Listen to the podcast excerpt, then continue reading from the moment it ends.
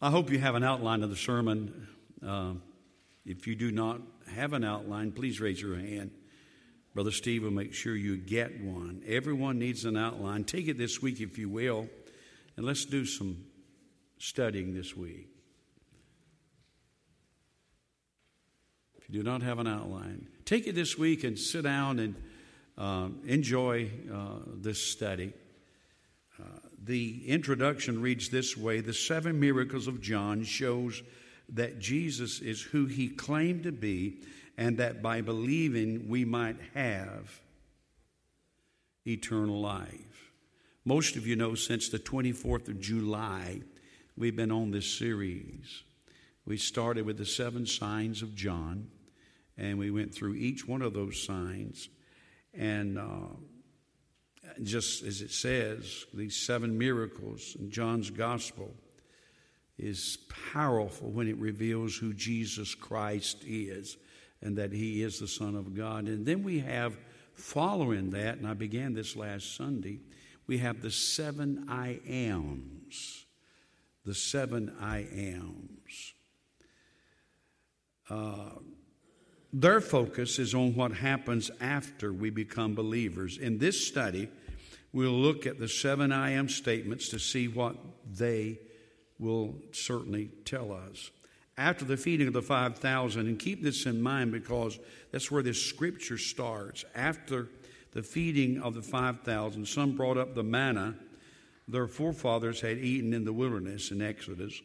It's recorded in Exodus, and that established the context for this statement. So, you want to know why Jesus is saying, I am the bread of life? That was established after they asked concerning the forefathers that ate the manna in the wilderness. Uh, this remarkable miracle served as a life sized illustration for a sermon that Jesus was about to preach. This great miracle of feeding, they say 5,000. There probably was a minimum of 20,000 people that Jesus took five loaves and two fish, broke that, blessed that, and fed all those thousands of people. So keep that in mind as we read from John chapter 6, beginning with verse 30. Therefore they said to him, What sign will you perform then? that we may see it and believe you. What work will you do? Our fathers ate the manna in the desert, as it is written, He gave them bread from heaven to eat. Then Jesus said to them, Most assuredly, I say to you, Moses did not give you the bread from heaven, but my Father gives you the true bread from heaven. For the bread of God is he who comes down from heaven and gives life to the world. Let me read that again. For the bread of heaven is he who comes down from heaven and gives life to the world. Verse 34. Then they said to him, Lord, give us this bread always. And Jesus said, I am the bread of life. He who comes to me shall never hunger, and he who believes in me shall never thirst. What a statement. But I said to you that you have seen me, and yet you do not believe. Verse 37 All that the Father gives me will come to me, and the one who comes to me I will by no means cast out. For I have come down from heaven not to do my own will, but the will of him who sent me. This is the will of the Father who sent me, and that of all has, he has given me, I shall not lose nothing, but should raise it up at the last day. And this is the will of him who sent me, that everyone who sees the Son and believes in him may have everlasting life, and I will raise him up at the last day. The Jews then complained about him because he said, I am the bread which came down from heaven. And they said, Is not this Jesus, the son of Joseph, whose father? And they always went back on this. When there was something they didn't like what he said or something they disagreed with what he said, they would always say, Hey, I, we know his mom and dad. We know his, his, his home. We know where he lived. We know all about him. He just, he's human just like we are. Not this is Jesus, the son of Joseph, whose father and mother we know. How is it that then that he says, I have come down from heaven? Jesus therefore answered and said to them, Do not murmur among yourselves. No one can come to me unless the Father who sent me draws him. Keep that in mind. And I will raise him up in the last day. It is written in the prophets, and they shall be taught by God. Therefore, everyone who has heard and learned from the Father comes to me. Verse 46. Not that anyone who has seen the Father except he who is from God. He has seen the Father most assuredly. I say to you, he who believes in me has everlasting life. And then he makes this statement I am the bread of life. Your fathers ate the manna in the wilderness and are dead. This is the bread which comes down from heaven, that one may eat of it and not die. I am the living bread which came down from heaven. If anyone eats of this bread, he will live forever. And the bread that I shall give is my flesh, which I shall give for the life of the world. Father, add your blessings to the reading of your word. Speak it to our hearts. Give us ears to hear, hearts to understand. In Jesus' name we pray. Amen. Powerful, powerful scripture. I am the bread of life. This, this was the first I am that Jesus mentioned. I want to go through these, if you will follow, uh, sort of hurriedly, and uh, because I've got two stories I want to tell, two powerful stories that I want to tell. First of all, look at Roman numeral number one. Bread is a universal commodity. Bread is considered a staple food. It is a basic dietary item. Every country in the world has some form of bread. Bread has been found fossilized in many archaeological digs. In other words, they had bread in ancient times. Bread is this eh, associated with life, health, nourishment, and prosperity. Roman numeral number two bread in the Bible is a symbol of spiritual life. We don't want to lose the sight of that. We can think of bread as the natural bread, but not necessarily that's what he's speaking of here in this particular text. Bread in the Bible is a symbol of spiritual life. People have an inborn hunger for something, and that something is Jesus Christ. Hunger. Let me say here and now there is nothing that you can partake of in this life other than Jesus Christ that will satisfy you. And the world has a lot to offer. And a lot of people are partaking but the only thing that will satisfy us is Christ. The bread of life imparts life when it is eaten. You said, Pastor, you talking about me eating bread? Jesus goes on, and I didn't read these in this chapter. He said, You've got to eat of my flesh and drink of my blood. Now, certainly, he's not talking about physical, he's talking about spiritual. Eating of the Word of God, enjoying the Spirit of God. God's Word is the bread of life, God's Word is the food. Food. How can one eat the flesh of the Son of Man and drink his blood? That's recorded in verse 53. One eats, notice, to help you understand, one eats of Jesus' flesh and drinks of his blood as he receives and digests the truth which Jesus taught. That's the reason it's so important to read the Bible. That's what we're doing. We're serving up God's Word. And it's important that we digest, take it in, eat the Word of God, enjoy the Word of God, read the Word of God, learn the Word of God, live, certainly, the Word of God. The one who eats of the bread of life abides in Christ. In fact, it says, here in uh, John 6 and 56 He who eats of my flesh and drinks of my blood abides in me and I in him. Wow. And that word abide is very important because God wants us not only to abide in him, but he abides in us. He lives in us. Notice Roman numeral number three Christ satisfies. You want to find the life that you've always wanted? You want to live the life you've always wanted to live? Live the life of Jesus Christ. Take Him in, invite Him into your relationship.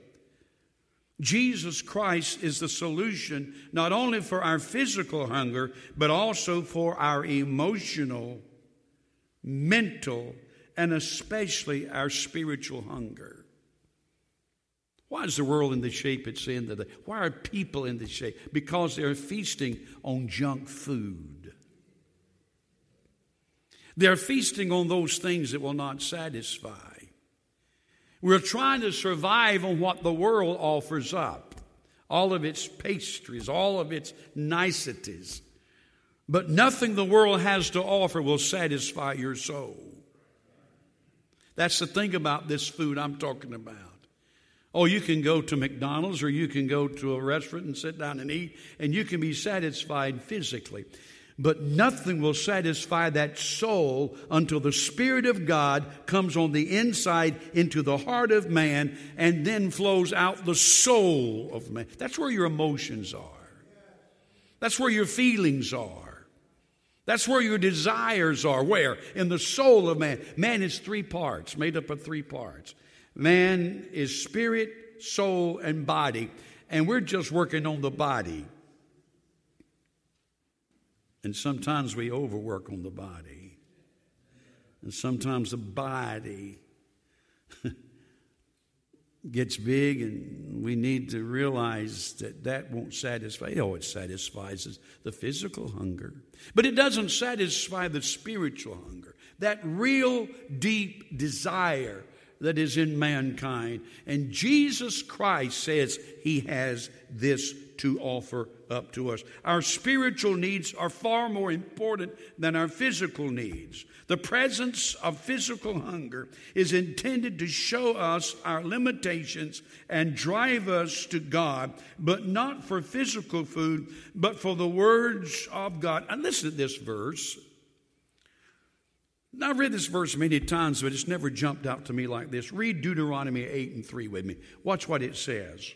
So he humbled you, God Almighty humbled the children of Israel, humbles us. He humbled you, allowed you to hunger, and feed you with manna which you did not know, nor did your fathers know, that you might make, that he rather might make you know that man shall not live by bread alone, but by every, but man lives by every word that proceeds from the mouth of God. So it won't satisfy you. Eat all the cheeseburgers you want. Eat all the steaks you want. Sure, it will satisfy you physically. But man is feasting, as I said, on junk food today. Man is running to and fro, trying to find something that will satisfy that longing. You see, when man was created, there's a spot there that nothing can feel except the Spirit and the blessings of God. It's important. It is important this, this wonderful, wonderful blessings. Psalms 119, verse 50, it says, This is my comfort in my affliction, for your word has given me life. You want life? I want life, really life. It's sort of like being married. There's a lot of people that are, be, that are married that they're not happy. Now, don't raise your hand. I see people all the time. They're married, but they're not happy. They're existing together, they live together, they talk, but they're not fulfilled. And I would encourage you, if you're not fulfilled in your relationship with, with your husband or wife, to be fulfilled. You say, Pastor, I want to be fulfilled in my relationship. Now I'm taking a big detour and I've, I've got something I really want to share, but I'm going to do it because I just feel like doing this. Do you know how to be happy? In your marriage relationship. There are two basic needs in every woman's life. And if those two basic needs aren't met, she's unhappy. There's two basic needs in every man's life. Unless those two needs are met, he's not happy. It's very important, very important. Now, this is something that I learned many, many years ago, and I've certainly worked on it in my relationship. And the only person, listen to this, the only person that can feel, fulfill those two basic needs in that wife's life is her husband. Nobody else. No, she can have all kind of relationships she wants, but nobody else can do that.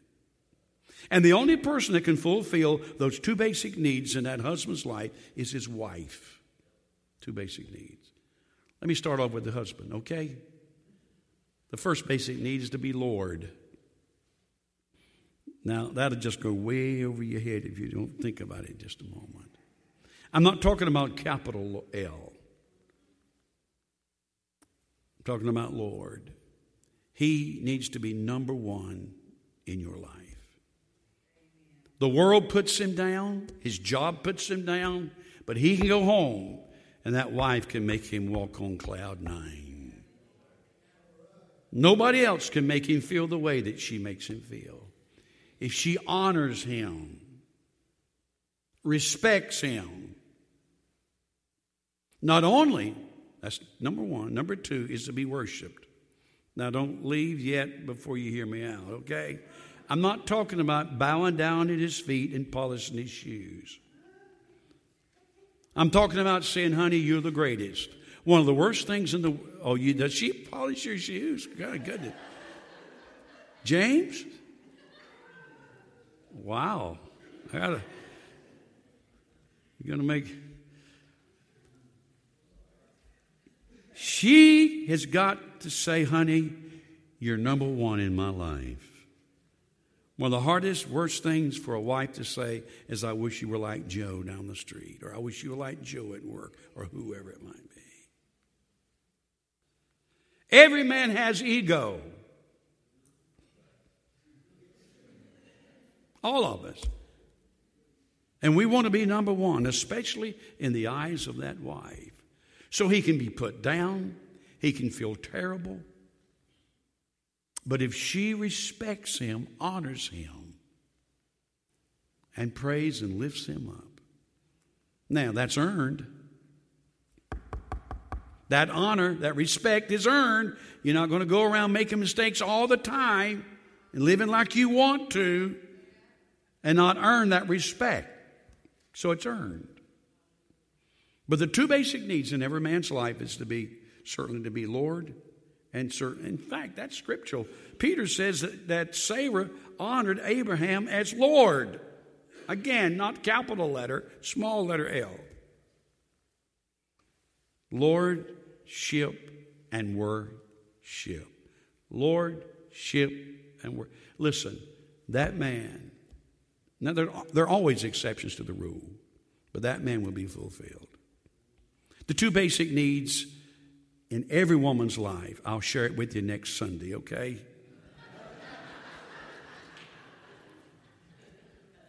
No. I'll tell you today. In all of my 48 years pastoring, I have seen very few women, if the man provided these two basic needs in his wife's life, that she wouldn't do about anything in the world for him. Number one is to be loved not made love to. There's a big difference. To be loved. And you need to tell her. Amen. Guys have a hard time saying, honey, I love you. Now, I know some of you say to your wife several times a day, I love you. But I'm going to tell you, she needs to be shown love and she needs to be told she's loved. Five times in Ephesians, one chapter, it says, Husbands, love your wives. Husbands, love your wives. Husbands, love your wives.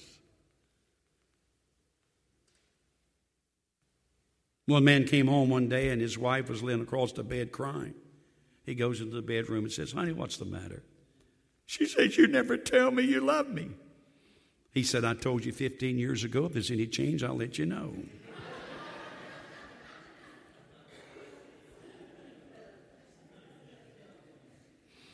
Another man came home and he never told his wife he loved her, and he just came in and say, "Honey, I love you." Well, she couldn't understand. I mean, it just tore her up. He didn't say that. Hadn't said that in a long. She goes, falls across the bed, and just cries, and she goes in. He goes and he comforts her and says, "What's wrong?" She said, "You told me you love me, but don't cry. I didn't mean it."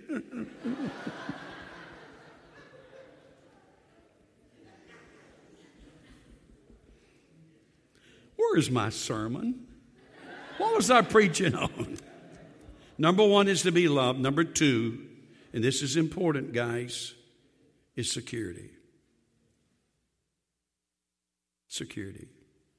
Many of a wife today that is not secure. You might say, Preacher, I buy all she needs. I give her a nice, have provide her a nice wardrobe and car and house. That's not what gives a woman security. There's a lot of women that has all of that that's very, very insecure. You know what gives a woman security? Trustworthiness. If she can trust you.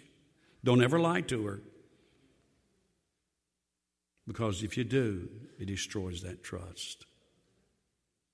And there's a lot of people living together, they're not fulfilled. Those four things goes a long way in helping a couple that's married to be fulfilled. To be fulfilled.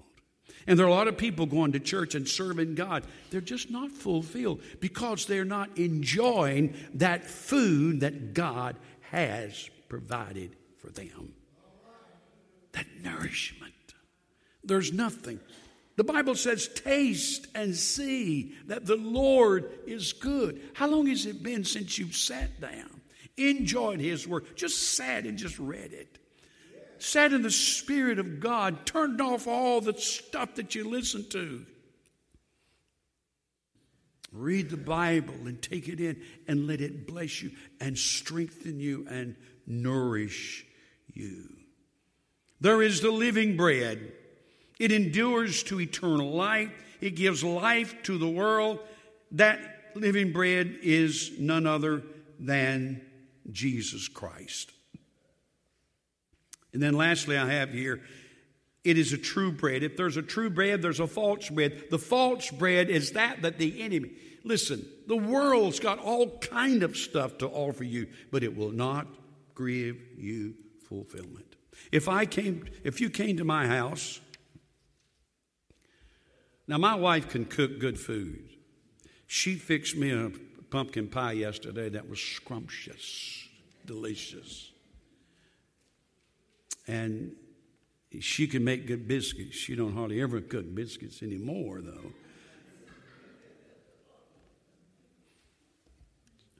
She don't have time. So if you came to my house and she had those nice big buttermilk biscuits, and I pa- and it was packed up on the plate, and I passed the plate around and I said, "Have one." Would you like to have one of these buttermilk biscuits? And you looked at me and you smiled. And that was it. I'm saying, you don't want one of my buttermilk biscuits. My wife makes good buttermilk biscuits. But you just sit there and smile. The important thing is that you reach out and take one of those biscuits. And Jesus is saying today, wouldn't you like my food? Wouldn't you like one of my buttermilk biscuits? Wouldn't you like peace? Wouldn't you like joy? And we sit there in the pew or we sit there where we are and we fail by faith to reach out and say, God, I want it.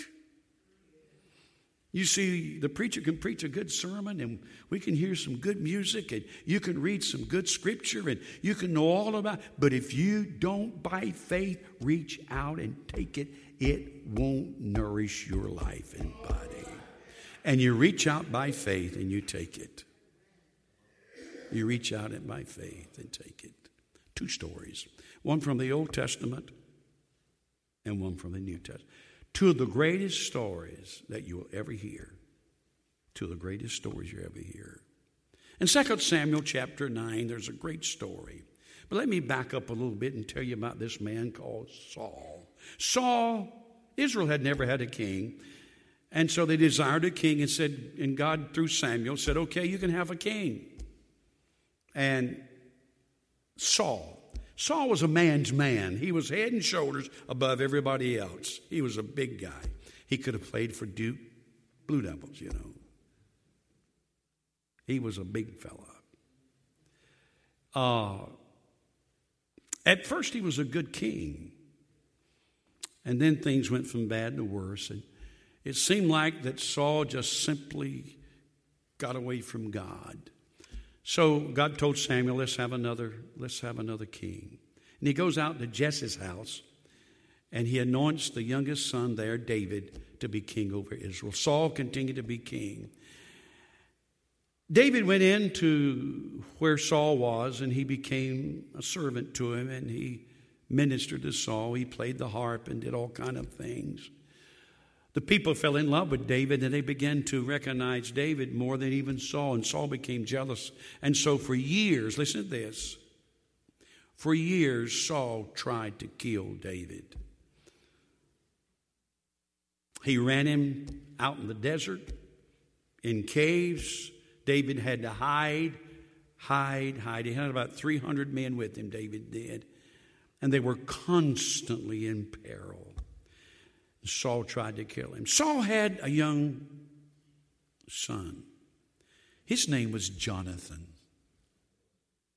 And the fact about Jonathan, you see, Jonathan, Saul's son, was in line to the throne. But Jonathan loved David. In fact, the Bible says that David and Jonathan's heart were knit together. They really, really loved each other.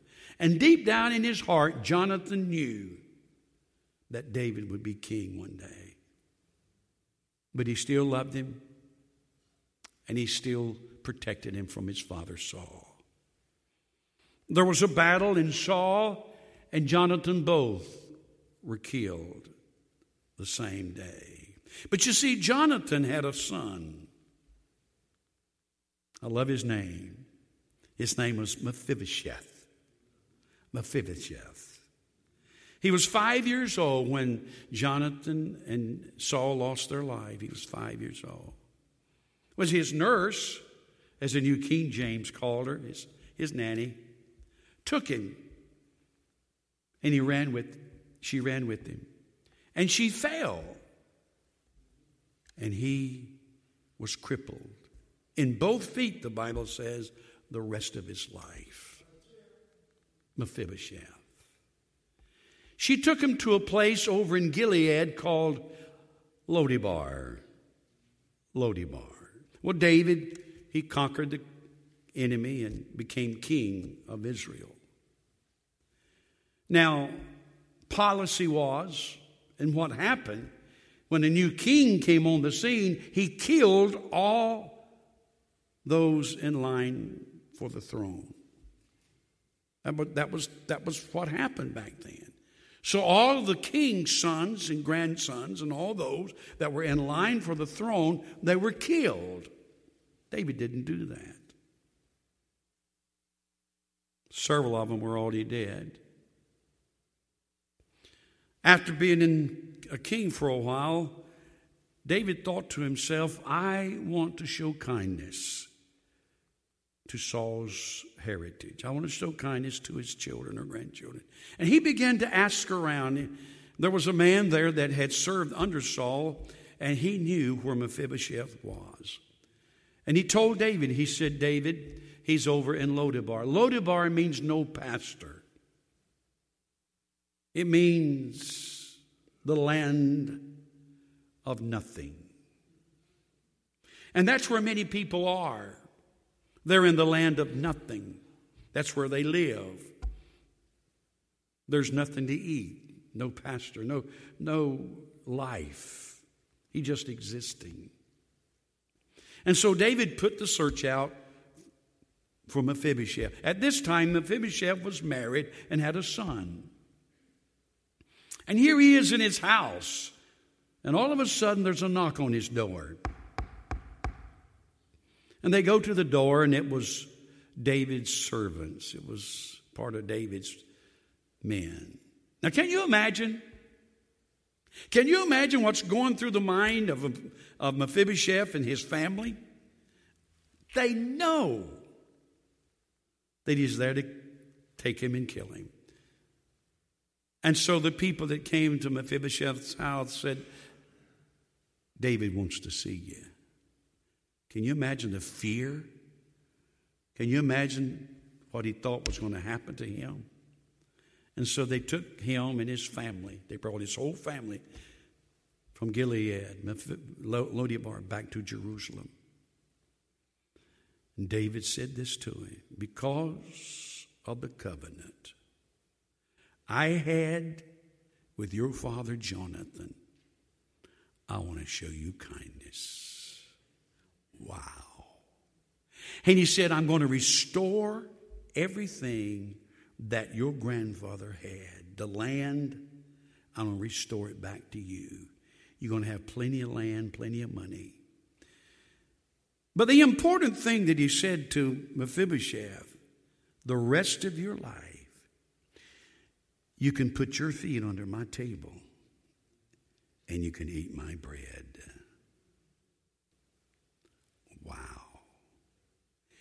Many a person is living in the land of Lodebar, the land of nothing.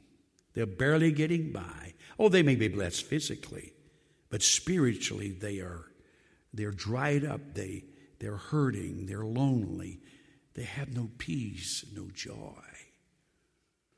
And many of them think if if if I have to go to that church, I live a lifestyle that they're not going to agree with. I have habits that they're against. I live a life and they are going to hate me. And when you and I invite people to our church, no matter how they live, they may think, oh, they're going to kill me with words. They're going to be hateful to me. They're going to be narrow minded fundamentalists. And, and all we're trying to do when we invite people to church is saying, I want to show you kindness. We're not here to judge you. We're here to introduce you to a man named Jesus. And when you accept him, you can take and put your feet under his table. And you can eat his bread and be satisfied the rest of your life. One more brief story. Jesus in his three and a half years living, had 12 disciples. He invested in those men, he trusted those men, he taught those men, he discipled those men, and all of them pledged to Jesus, We will never leave you. In fact, Peter said, I will, though all people deny you, I will never deny you. They came, they arrested Jesus, took him into custody and off go to the disciples. They all run off. Guess what? They leave Jesus. Can you imagine how they felt? Talking, Peter talking to Matthew, or Peter talking to Andrew, or whoever. Can you imagine them talking? You know, we promised him that we would stick with him through thick and thin, and we everyone ran off and left him.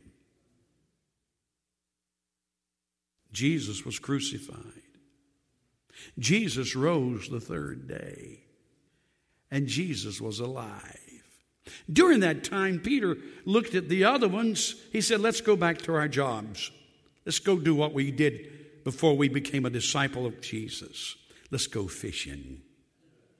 They said, You know what? I'll go fishing with you. And the whole crew loaded up in the boat and they went fishing. Wow. Jesus is gone. They don't know what they're going to do. Maybe they can go back to their profession and fish all over again. But they didn't catch anything. Boy, they I can't imagine what was going on in their mind on that water. Can you imagine all that happened during that time? The trial, the beatings, the crowds, the jeering, the tr- everything that went on, the crucifixion, the barrel. They're coming into the shore and they see on the shore a fire. And they wonder what's going on. And the closer they get, it seems like they recognize the man that's on the shore. And he stands up from the fire and from the meal that he's cooking, and he said, Boys, have you caught anything? And they said, No, we toiled all night. He said, Cast your nets on the right side. You better watch out. I'm about to get happy with this one. Cast your nets on. And when they did, they caught so many fish, they had to get other ships or boats to help them bring them in. Oh, did they catch a lot of flounder and perch or whatever they call it? Was a miracle. Then they looked and they said, wait a minute. I, I, I, I believe that's Jesus. It is Jesus. And they could hear his voice coming across the waters. And he said, Come and dine, boys. I got bread for you. You denied me, you ran off from me, and you think I'm going to criticize you and put you down. You've been weak, you failed. And the devil will tell you that the Jesus that you serve, when you fail and you hurt and you don't, you don't do what you know he thinks you ought to do, then he's got you under his. But Jesus is saying, I'm not here to condemn you. I got a meal prepared for you. I don't know where he got that fish and that bread. It doesn't matter. But he had fish and bread. And they came. Oh, Peter, he had put his clothes on. Now, he wasn't naked. Somebody said Peter was, no, he wasn't. He had a tunic that he took on so he could fish.